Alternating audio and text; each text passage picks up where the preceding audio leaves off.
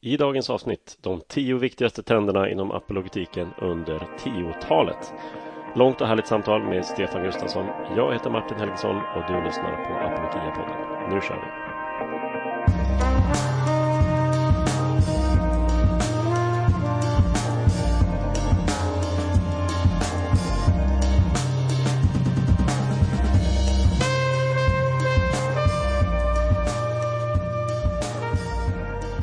Yes, äntligen är vi tillbaka. Det har gått alldeles för länge sedan vi sist hade ett avsnitt av Apologia-podden. Det har varit eh, för många resor och för mycket att göra med våra härliga distanskurser.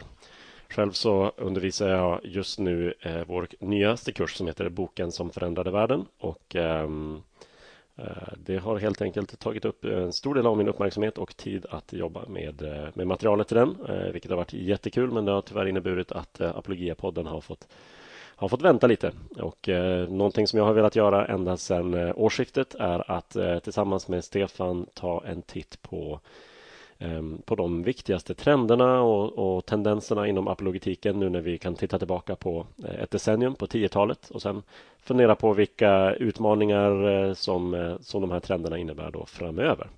Och nu, tre månader in på det nya decenniet, så fick vi äntligen loss tiden att sätta oss ner och prata om det här. Det blev ett ordentligt och utförligt samtal om dem. Inte så att vi har avhandlat färdigt en enda av dem. Det finns mycket mer vi kan säga om, om allihopa. Men eh, det blev ett så pass långt samtal att vi delar upp det här i två olika avsnitt. Så idag får ni höra de fem första eh, trenderna inom apologetiken eh, under 10-talet och så kommer ett nytt avsnitt inom kort eh, med de återstående fem. Och eh, hoppas att ni vill lyssna på båda. Ni får jättegärna reagera på det ni hör. Skicka ett mejl till podd.apologia.se med frågor, eh, kanske följdfrågor, eh, reaktioner. Kanske vill komplettera med ytterligare trender och tendenser som ni vill att vi ska ta upp eller så. Så får ni jättegärna höra av er eller skicka en fråga på vår Facebook-sida. Så, så hörs vi framöver. Nu är det dags för mitt samtal med Stefan Gustafsson om de tio viktigaste trenderna inom apologetiken på 10-talet.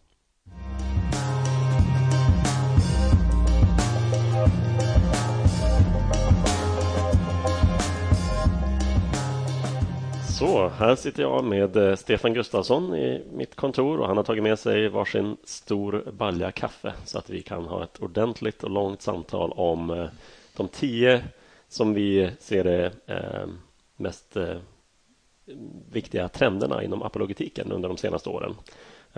Liksom topp tio apologetiktrender under 10-talet och lite grann vad de kan betyda framöver. Mycket intressant, mycket spännande ämne. Det blir en klunk kaffe mellan varje punkt. Ja, det, det kommer nog räcka till fler än tio stycken eh, ämnen i så fall. Men vi, vi kan ju börja där eh, med våra första tio eh, bästa spaningar och så får vi se om det, om det finns fler.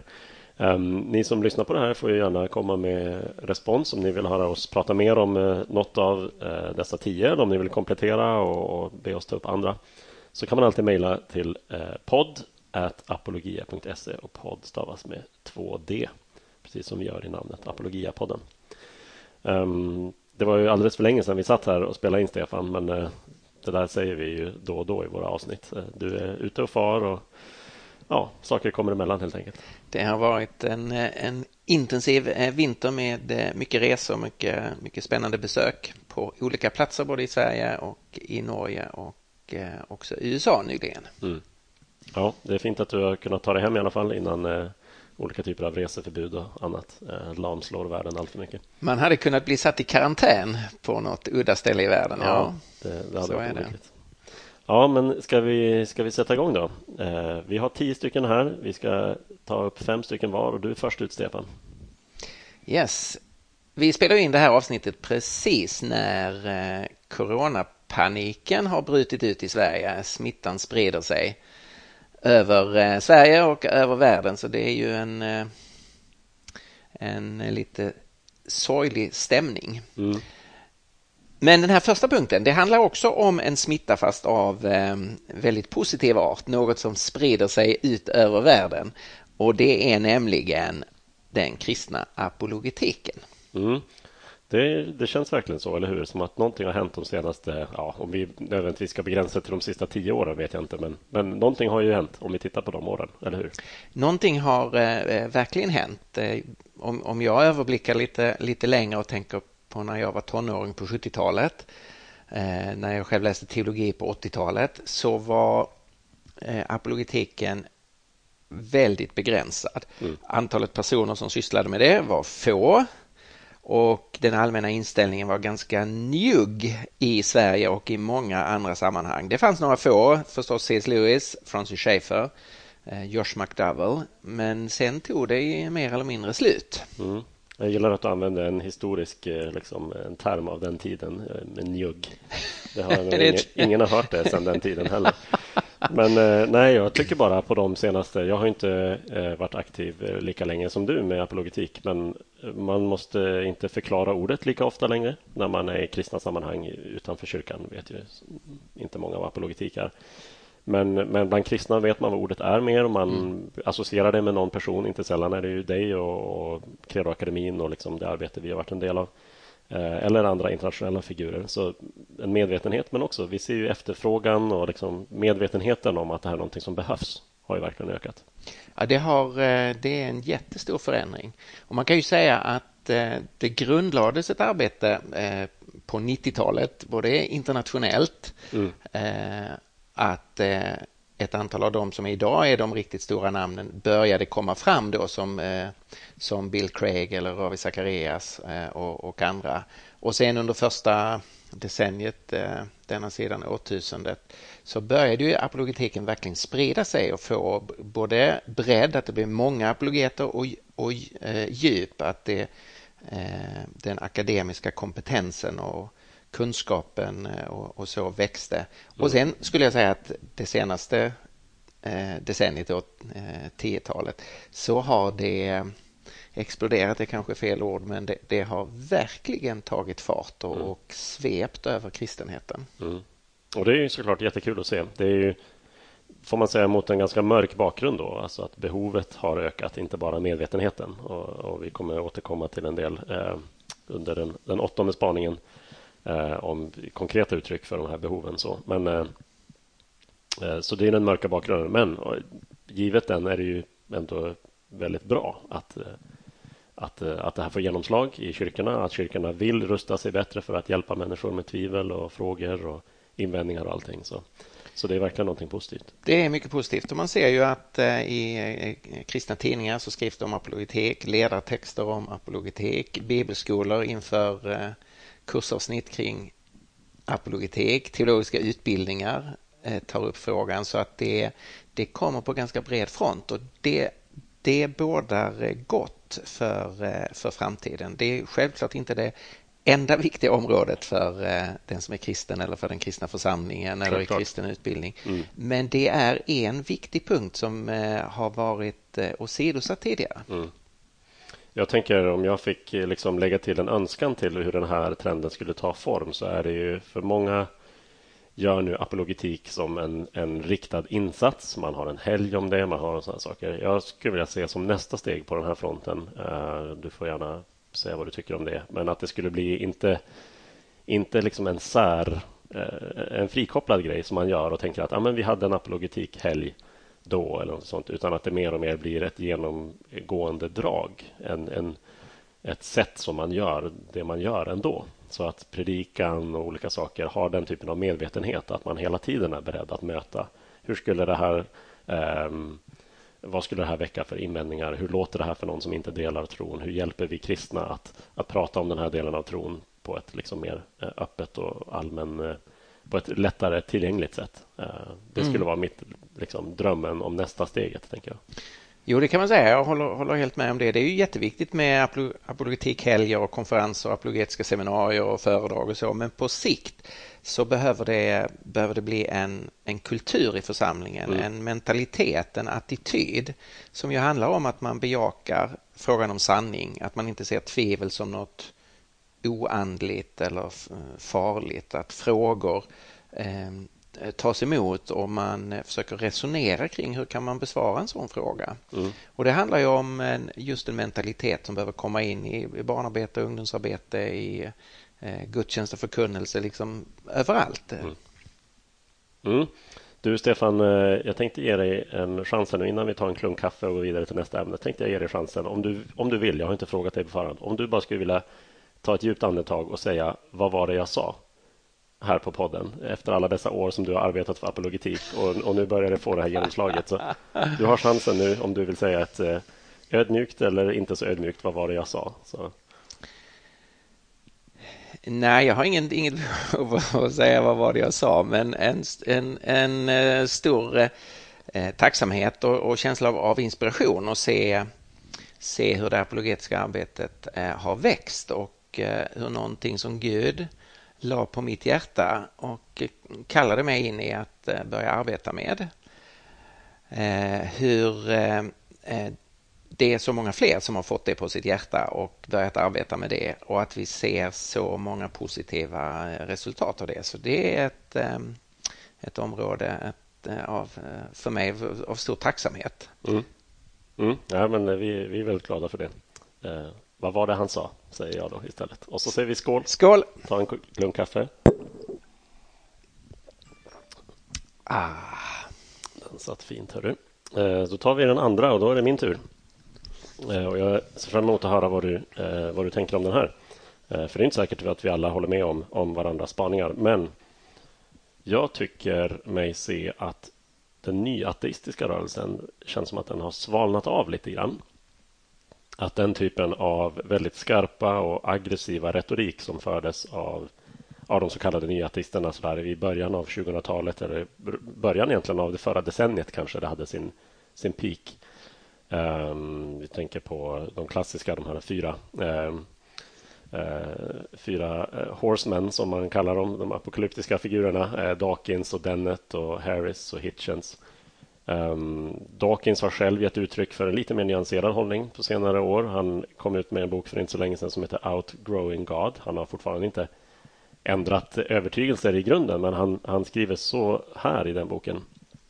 Oavsett om det är Rationellt eller inte verkar det tyvärr troligt att om någon verkligen tror att Gud ser varje steg som vi tar är det också mer troligt att han beter sig väl. Jag måste säga att jag hatar denna tanke. Jag vill tro att vi människor är bättre än så. Jag vill tro att jag är hederlig oavsett om någon ser mig eller inte. Så han, eh, det där kan man diskutera då. Eh, I en annan artikel eh, har han skrivit så här. Jag har blandade känslor inför kristendomens nedgång på så sätt att kristendomen kan vara en skyddsmur mot någonting värre. Det är eh, Olof Edsinger, vår vän, som har översatt båda de här citaten till svenska eh, i en ledartext han skrev. Men, men jag tycker, och jag undrar, håller du med om att det här är liksom en del av en större trend där nyateismen har blivit lite eh, mildare och mjukare och kanske tappat lite av sin punch? Ja, det tycker jag. Jag tycker det är ganska, det är ganska tydligt. Eh, de, eh, de argumenterade ju mycket frejdigt och ag aggressivt mm. Eh, och hårt under lång tid. Men eh, eh deras argumentation det har på något sätt eh, eh, gått, i, gått i tomgång. Det, det har inte de argument som till att börja med lät bra och hade liksom en kraft i form av slagord mm. har ju visat sig vid en närmare analys inte vara intellektuellt hållbara resonemang. Nej, precis. Och eh, så därför har, har den etiska rörelsen har förlorat mycket av sin, sin energi. En av dem du nämnde är, är ju ute ur bilden av den anledningen att han, att han har avlidit, mm. Christopher Hitchens. Mm. Men, men också de andra har ju inte längre alls det genomslaget Nej. Eh, som, de, som de fick tidigare. Eh, och jag tror delvis har det att göra med det har både att göra med att argumenten i längden inte var hållbara utan eh, var retoriska figurer i ganska hög utsträckning. Men sen också att vi nu har gått in i en helt annan tidsperiod med globala utmaningar mm. av olika slag och inte minst närvaron av ganska aggressiv islam mm. i Västeuropa där nyateismen inte har haft mycket att sätta emot som alternativ. Mm. Intressant. För man kan tänka att en del av deras retorik var ju riktad, det var ju inte alls bara mot kristendomen utan de såg väl också en del av farorna med med den typen av eh, ja, militant islamism och sådana saker, att det var en del av det. Samtidigt så var de västerlänningar och deras eget närmaste uttryck och det de hade erfarenheter och kanske på något sätt mest rätt att uttala sig om var den kristna den kristna tron? Jo, det var, själva startpunkten var ju faktiskt 9-11 och eh, terrordådet. Mm. Eh, det muslimskt motiverat Precis. Eh, terrordåd. Det var ju själva startpunkten för deras kampanj mot religion. Mm. Mot islam och mot kristen tro. Mm. Men det som sen har blivit uppenbart här i västerlandet det är ju okej, okay, nu har vi övergivit kristendomen. Och det har man sett som någon sorts befrielseprojekt. Bort med kristendomen, nu ska vi bygga ett, ett sekulärt eh, samhälle. Eh, men det har visat sig att det är mycket enklare att kritisera kristendomen än att själv formulera ett alternativ som man kan bygga en kultur kring. Mm. Och som man kan få en, eh, en gemenskap runt. Och sen så kommer då, eh, kommer då islam som utmanar med väldigt starka övertygelser och väldigt tydliga perspektiv på hur man ska bygga ett samhälle. Eh, och jag tror i den kontrasten så är det, eh, är det många människor som känner att Nej, men eh, det islam står för, det vill vi absolut inte ska få prägla vårt samhälle. Men nyateisterna, de har ju inget ordentligt alternativ. Det som finns kvar där är individualismen. Mm. Och ett i grunden väldigt relativistiskt förhållningssätt. Det, det, det, följer liksom med där. Och då har det ju plötsligt vår egen kristna historia blivit eh, man ser på den på ett annat sätt och ser det fanns kanske någonting där. Ja, för det är ju något som är på något sätt förlängningen eller kopplat till den här trenden är de exempel på mer ett, ett mer positivt tonläge som man har kring kristendomens inflytande på historien och, och vår, vårt kristna kulturarv eh, som vi också har sett de sista åren. Eh, till och med här i Sverige specifikt när det har pratats om eh, om kristna värderingar. Man måste säga att det har varit väldigt vagt ofta när det har mm. skett i, mm. ute i samhället i stort sådär, eller från politiskt håll. Vad menas med det? Men, eh, men omvärderingen är intressant. Och Den är väldigt intressant. Ett, ett liknande mm. mönster där man inser att, eh, att eh, man kan inte plocka bort en plocka bort den kristna tron och tro att det finns ett själv, någon slags självklart samhällsbygge kvar utan då behövs det ett, ett robust alternativ och det finns inte så många. Nej, det finns det inte. Eh, utan eh, människor känner ju av i ökande grad vilsenheten här. Mm. Eh, och då man, man är inte attraherad av islam, man känner vilsenhet inför vart har vi egentligen hamnat här? Och då blir det ju blicken tillbaka till vi kom faktiskt någonstans ifrån. Och nu är det väsentligt för oss som kristna, vi, vi identifierar ju inte det kristna budskapet med den västerländska kulturen. Man måste kunna skilja dem, eh, eh, på, eh, skilja dem åt. Och inte ens med kristna värderingar om man ska vara riktigt. Och inte heller med kristna värderingar. Det, det kristna evangeliet är ju ett en, ett specifikt budskap som kallar oss till, till omvändelse och till tro på Jesus Kristus och till eh, ett lev i gemenskap med honom och med hans folk i församlingen. Eh, så det är den kristna tron. Sen om eh, om det får tid på sig, en, en, en levande kristendom, så kommer det ju att också påverka kulturbygget och, och, och, få frukter på alla möjliga områden. Och det är det som har skett i, i, i västerlandet. Mm. Det kanske räcker på den punkten? Är ja. redo för en klunk kaffe? Absolut. Då är det din tur, Stefan. Vad är spaning eller trend nummer tre? Trend nummer tre handlar om gudsargumentens återkomst. Och jag kanske gör en koppling faktiskt till den förra, eh, vår förra punkt här. Det, man hade kunnat nämna att i den här nya lite positiva bilden av västerlandets kristna rötter så kan man ju nämna en historiker som Tom Holland mm. vars bok Dominion har fått väldigt stor uppmärksamhet. Tom Holland själv är inte kristen men han är väldigt tydlig när det gäller att beskriva de västerlandets kristna rötter och att det är den kristna tron som har gett inspiration till så väldigt mycket av det som vi tar självklart. Mm. Av, eh, av värderingar, av frihet, av människovärde, av eh, rättsstat och så i, eh, i västerlandet. Så han ser de här rötterna. Men ja, så Tom Holland är, är, är ju inte kristen och bejakar inte eh, Bibelns Gud. Men det som den här tredje spaningen då handlar om det är ju att inte bara att det finns en, en lite mer positiv syn på, på det kristna kulturarvet utan bland en hel del intellektuella så är också själva startpunkten för kristen tro, nämligen Guds existens, den börjar eh, diskuteras på ett nytt sätt. Mm.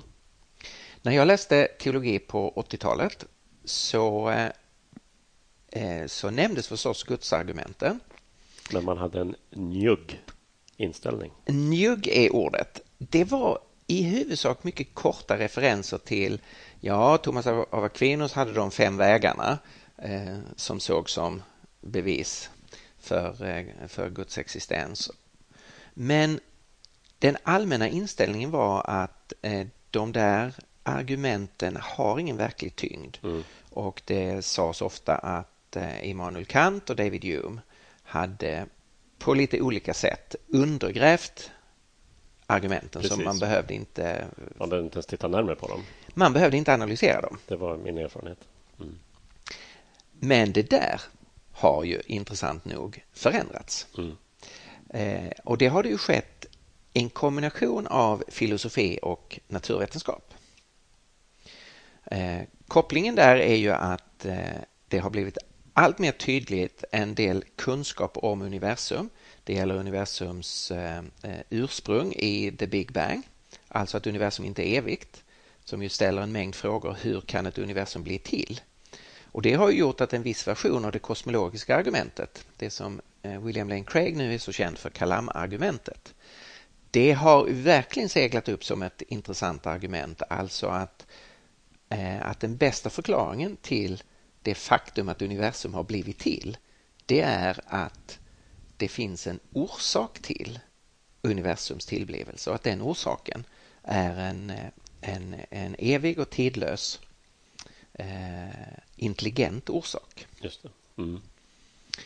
Och eh, en annan aspekt som också är relaterad till naturvetenskapen har att göra med eh, eh finjusteringen av universum och den häpnadsväckande finkalibrering som eh, en mängd faktorer eh, visar som gör att liv är möjligt i universum. Vilket också har en naturlig förklaring ifall det finns en intelligens som har orsakat universum. Mm.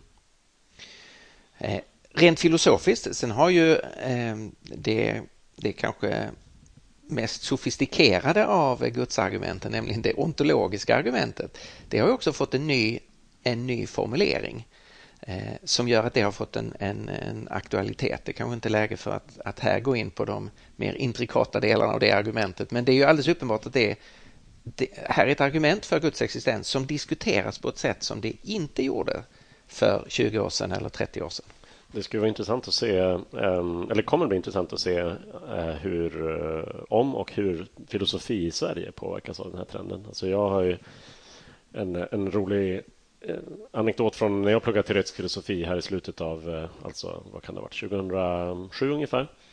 Så var det en av föreläsarna som frågade rakt ut i en stor hörsal, ja, stor och stor, vi pratar teoretisk filosofi, så det var inte hur många studenter som helst, men några stycken. Eh, frågade hur många här tror på Gud? Och så var det en handuppräckning. Och sen så eh, redogjorde han för Anselms ontologiska gudsargument och sen frågade han hur många har ändrat sig.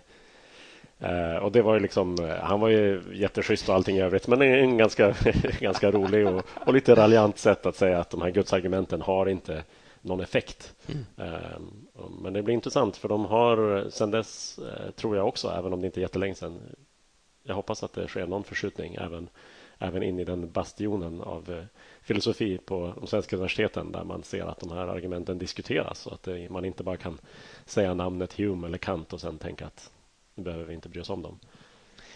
Eh, nej, internationellt sett så har, så har det förändrats på det sättet att det pågår en verkligt seriös diskussion och debatt kring, kring argumenten.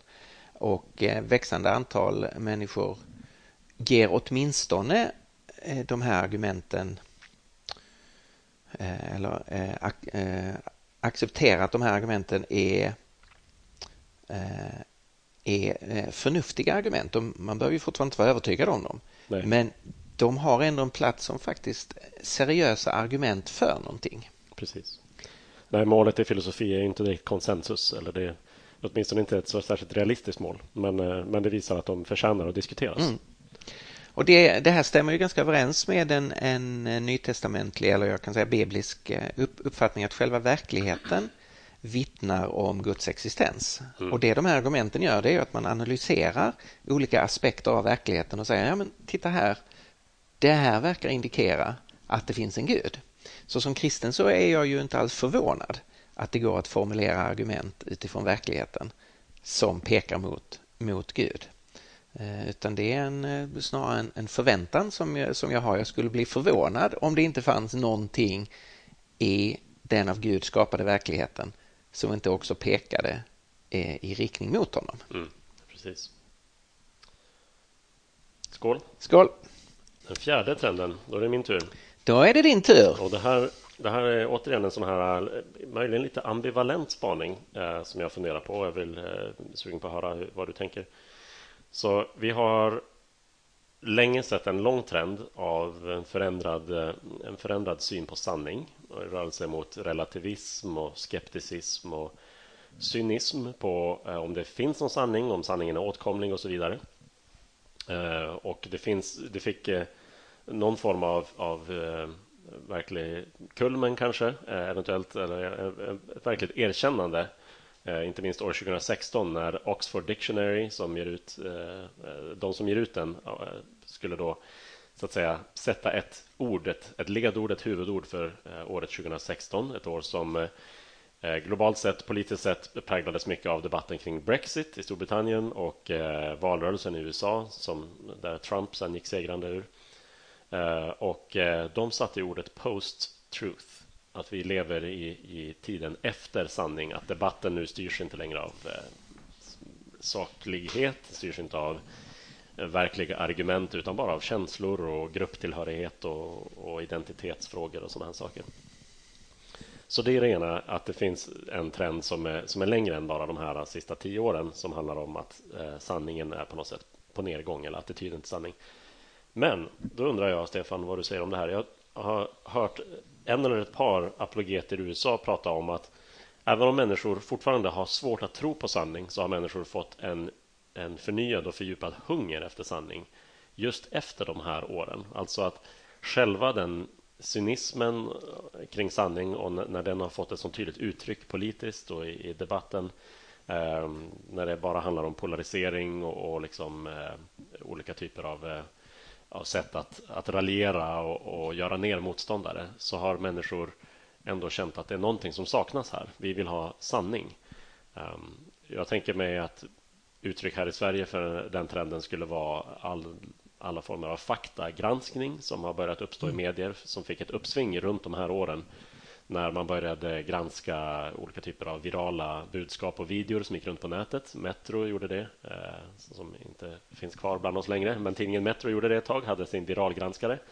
Eh, SVT och SvD och andra plockar ofta in experter. Emma Frans har varit den mest återkommande på något sätt eh, symbolen för saklighet och, och vetenskaplighet. Därför att man vet att det flyger runt olika budskap och så ska man gå till botten med dem och leta efter vad som verkligen är sant.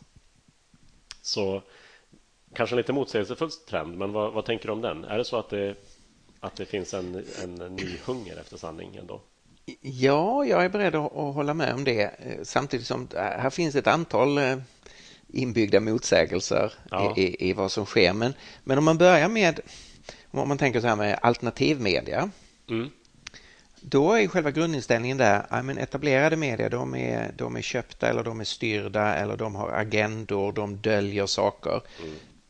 Och, och det alternativmedia vill försöka komma åt, det är ju sanningen. Det, det gör de kanske inte alltid så, så väl då, de har inte resurserna och redskapen, men själva inställningen är ju här, det här är någonting som eh, de stora aktör, aktörerna döljer för oss. Mm. Eh, och det är faktiskt ett uttryck för vi vill ha reda på, på hur det är. Mm. Eh, och likadant det, det, som du tar upp med faktagranskare är ju ett uttryckligt uttryck för detta att man har inte gett upp själva konceptet om sanning utan man, man menar sig fortfarande kunna närma sig vad som är sant. Mm. Sen är väl det som är ambivalensen här är att vi har då å ena sidan en sån längtan och hunger efter sanning om man ser människor tar initiativ för att försöka komma åt sanningen. Å andra sidan så märker man ju i många diskussioner hur vi i hög grad för, tänker med känslorna. Mm. Och eh, själva arbetsmetoden som vi har för att söka sanning är inte alltid så träffsäker eller eh, så relevant. Eh, och där, eh, där det finns en, hela tiden en, en frestelse att hålla kvar vid det som man önskar ska vara sant, vill ska vara sant, känns bra eller som min, antingen majoriteten eller min, min subkultur redan är övertygad om och så, så slänger man bara argument för, för den uppfattningen istället för att seriöst pröva. Okej, okay, vad är alternativen? Vad är argumenten för alternativen? Hur ser det här ut? Hur kan vi väga de olika möjligheterna mot varandra?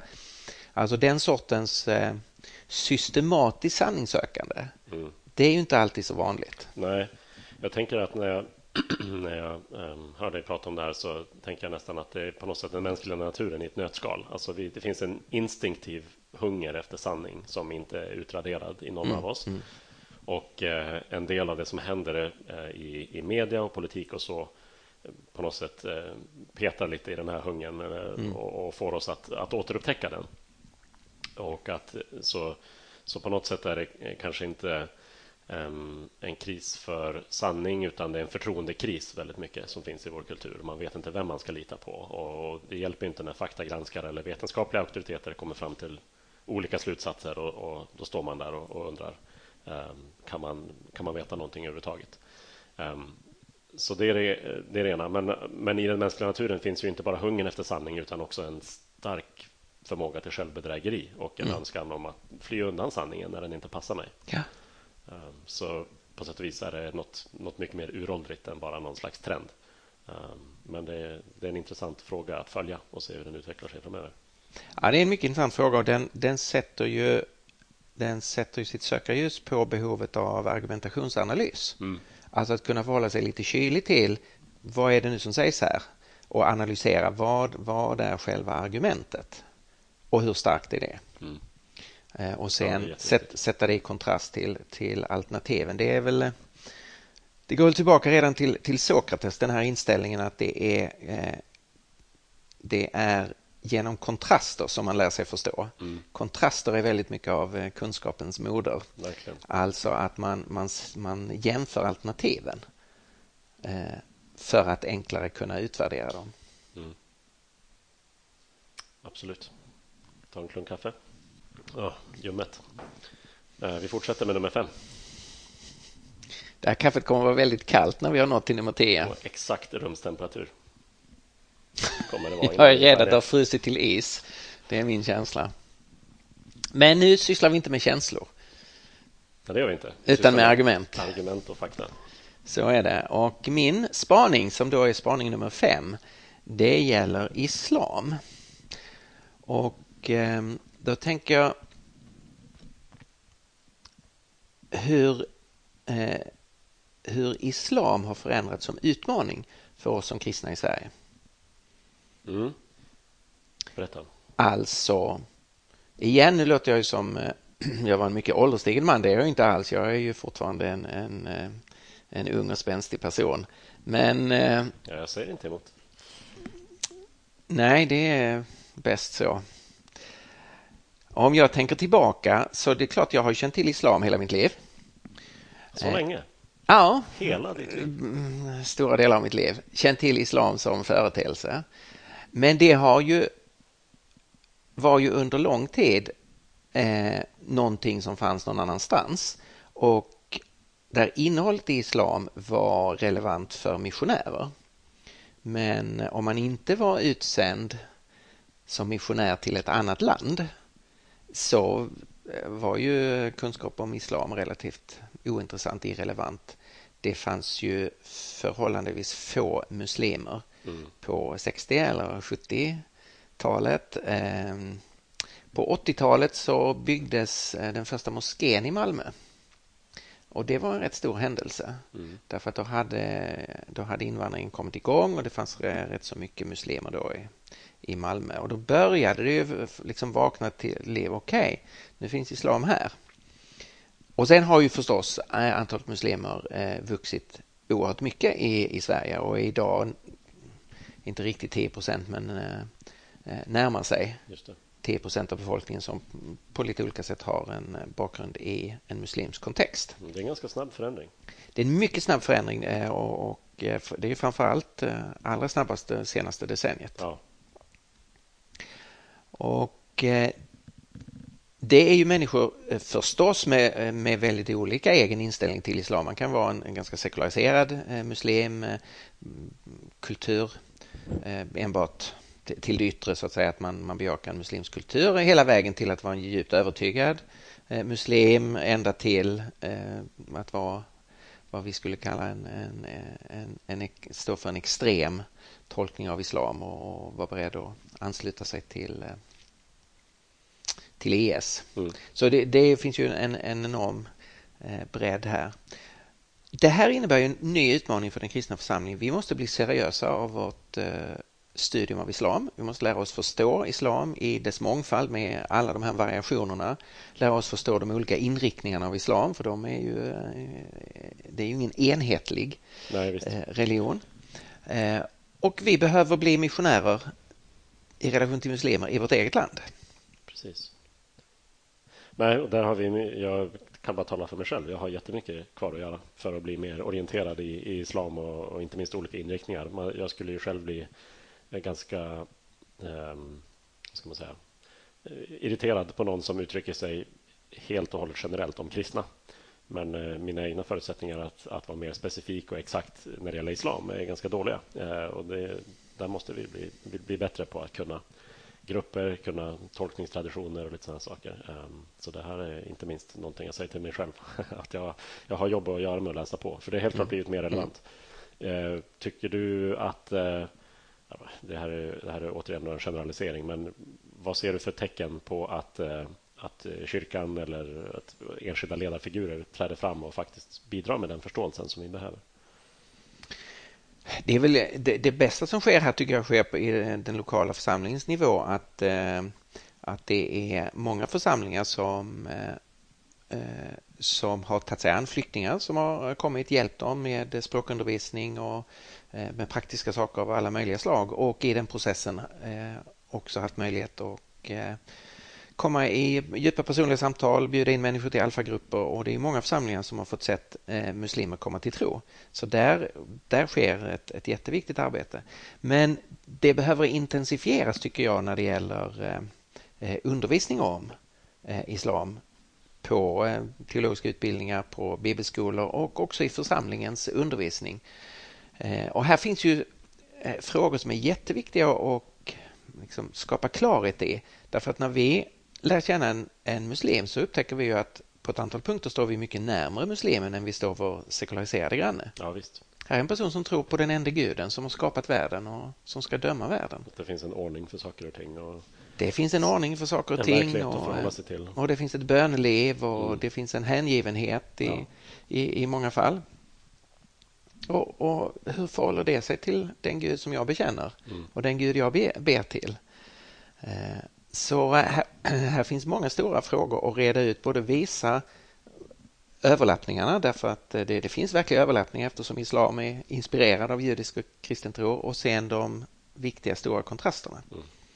Bästa hjälpmedel här, jag skulle ju aldrig någonsin göra reklam för de böcker som Apologia har gett ut. Oh, nej, nej, det vore mig främmande. Men eh, jag skulle kunna nämna eh, Nabil Qureshis böcker som är det bästa som finns på svenska. Eh, eh vi har gett ut tre böcker av honom.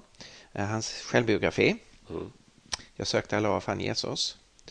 Eh, hans bok om extrem islam eh, som heter Jihad som är en jättebra bok om man vill förstå hur, hur kommer det sig att islam, långt ifrån alla muslimer, men ändå att en så påtaglig del av islam har detta våldsbejakande inslag. Boken Jihad och den tredje boken som heter en enda gud. Jajamän, du satte dem alla tre. Yes, eh, så eh, ja, det är faktiskt en, en rekommendation mm. att eh, införskaffa en eller två eller tre av de böckerna. De är faktiskt värda att ha alla tre för att eh, skaffa sig själv kunskap om islam. Bra. tar vi en klunk kaffe på det. Och med den klunken eh, ljummet kaffe så lämnar vi samtalet med mig och Stefan om de tio viktigaste trenderna inom apologetiken på 10-talet för den här gången. Men eh, vi är snart tillbaka med ännu ett avsnitt där vi diskuterar ytterligare fem stycken viktiga trender inom apologetiken. Så håll utkik efter det avsnittet. Det kommer snart där du hittar podcaster på vår hemsida, på Spotify, på Apple Podcasts. Vi hörs nästa gång på Apologia-podden. Hej så länge!